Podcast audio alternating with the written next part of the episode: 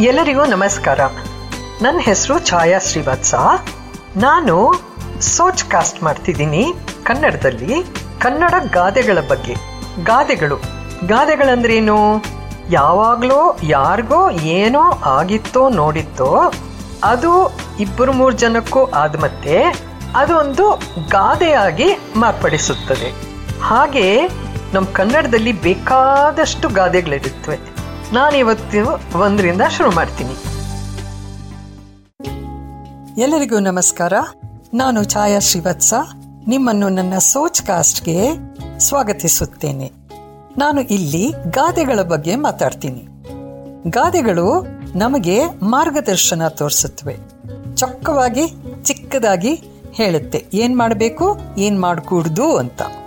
ಇವತ್ತಿನ ಗಾದೆ. ಒಂದ್ ಹೊತ್ತು ಉಂಡವನು ಯೋಗಿ. ಎರಡು ಹೊತ್ತು ಉಂಡವನು ಭೋಗಿ. ಮೂರು ಹೊತ್ತು ಉಂಡವನು ರೋಗಿ.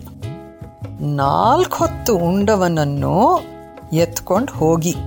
ಹ್ಮ್, ಹೇಗಿದೆ?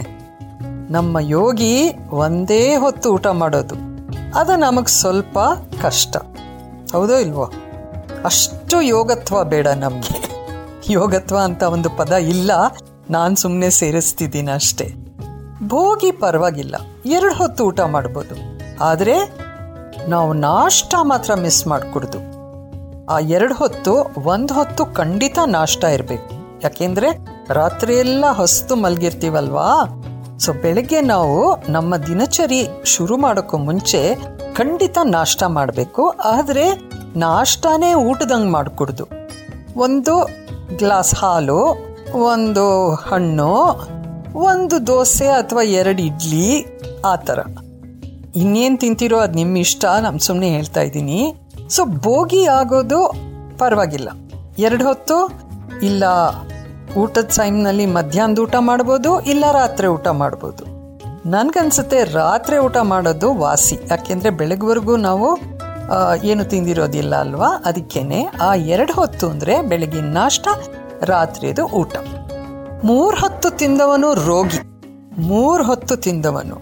ಯಾವದ್ ಮೂರು ಹೊತ್ತು? ನಾಷ್ಟ, ಮಧ್ಯಾಹ್ನದ ಊಟ, ರಾತ್ರಿ ಊಟ. ಹ್ಞೂ ಜಾಸ್ತಿನೇ ಆಗೋಯ್ತು ಸ್ವಲ್ಪ. ಸ್ವಲ್ಪ ಸ್ವಲ್ಪ ತಿಂದರೆ ಪರವಾಗಿಲ್ಲ. ಎಲ್ಲನೂ ಒಂದೇ ಅಷ್ಟಷ್ಟು ಅಷ್ಟಷ್ಟು ತಿಂದರೆ ರೋಗಿನೇ ಆಗಬೇಕಲ್ವಾ? ಆಮೇಲೆ ನಾಲ್ಕು ಹೊತ್ತು ತಿಂದವನನ್ನು ಎತ್ಕೊಂಡು ಹೋಗಿ. ಯಾರನ್ನ ಎತ್ಕೊಂಡು ಹೋಗ್ತಾರೆ? ಸತ್ತೋದ್ ಮತ್ತೆ ತಾನೇ ಎತ್ಕೊಂಡು ಹೋಗೋದು. ಸೊ ನಾಲ್ಕು ಹೊತ್ತು ಊಟ ಮಾಡಿದ್ರೆ ಮೈಗೆ ಅದು ಒಳ್ಳೇದಲ್ಲ ಅಂತ ಇದರ ಅರ್ಥ. ನಿಜವಾಗ್ಲೂ ಯಾರು ಸತ್ತೋಗಲ್ಲ. ಆದರೆ ರೋಗಿಗಿಂತ ಇನ್ನೂ ಅಪಾರ ರೋಗಿ ಆಗ್ಬಿಡ್ತೀವಿ ಅಂತ ಇದರ ಅರ್ಥ.